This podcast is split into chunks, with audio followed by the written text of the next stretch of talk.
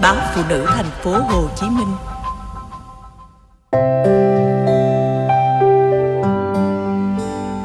Chồng khó chịu khi vợ kiếm ra tiền.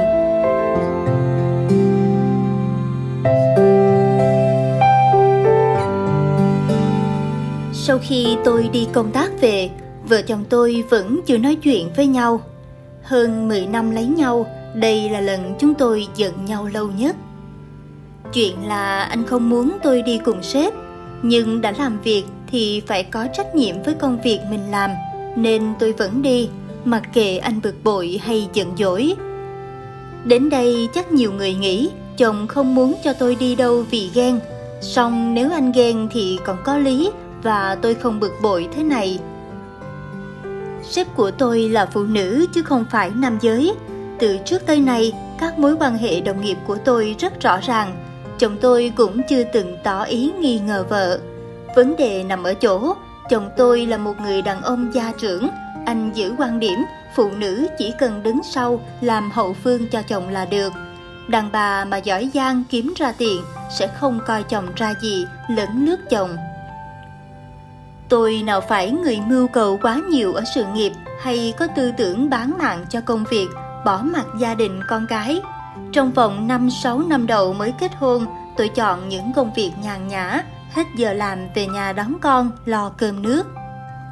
Từ lúc lấy nhau tới giờ, công việc của chồng tôi khá tốt. Số tiền anh làm ra đủ để lo những việc lớn như mua nhà, mua xe, đầu tư và tích lũy. Hàng tháng anh vẫn đưa một khoản để lo sinh hoạt phí và đóng tiền học cho các con. Tôi luôn thấy may mắn vì mình có người chồng giỏi giang là chỗ dựa vững chắc cho vợ. Tôi biết ở thành phố lớn với mức lương hơn 10 triệu đồng của tôi, sau khi trừ đi các chi phí cá nhân thì chẳng còn bao nhiêu, chỉ đủ phụ chồng đóng tiền điện, nước và một số khoản chi phí nhỏ. Chồng tôi chưa bao giờ tỏ ý coi thường vợ. Anh không biết lương tôi bao nhiêu và luôn nói em đi làm để giao tiếp xã hội là đủ rồi. Nhưng khi con cái lớn hơn, tôi cũng nhàn hơn và bắt đầu có suy nghĩ khác. Không làm ra nhiều tiền, tôi không dám sắm sửa gì cho bản thân vì tôi luôn nghĩ đó là tiền chồng vất vả làm ra, không thể chi tiêu phung phí.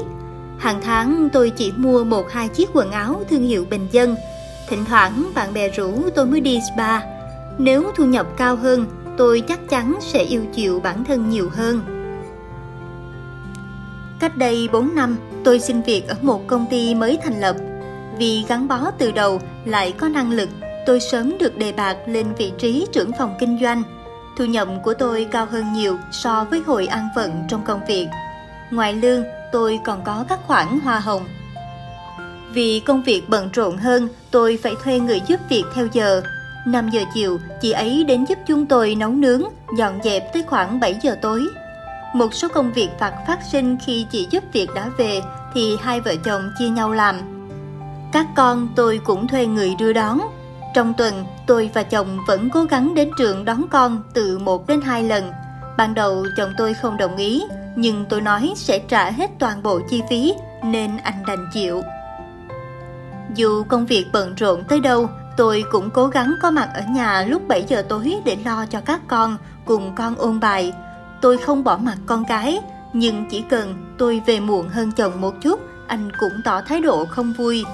Đã nhiều lần thấy thái độ của anh, tôi cũng muốn làm ầm ĩ, nhưng tôi nín nhịn cho qua chuyện vì chồng tôi cũng không phải kiểu người giận dai.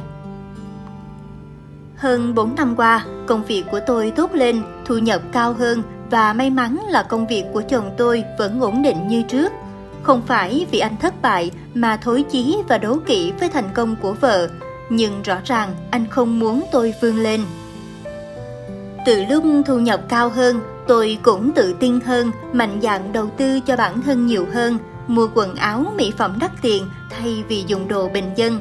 Lúc rảnh tôi đưa bà mẹ đi du lịch, ngay cả bạn bè gặp khó khăn, tôi cũng công khai giúp đỡ mà không phải giấu giếm.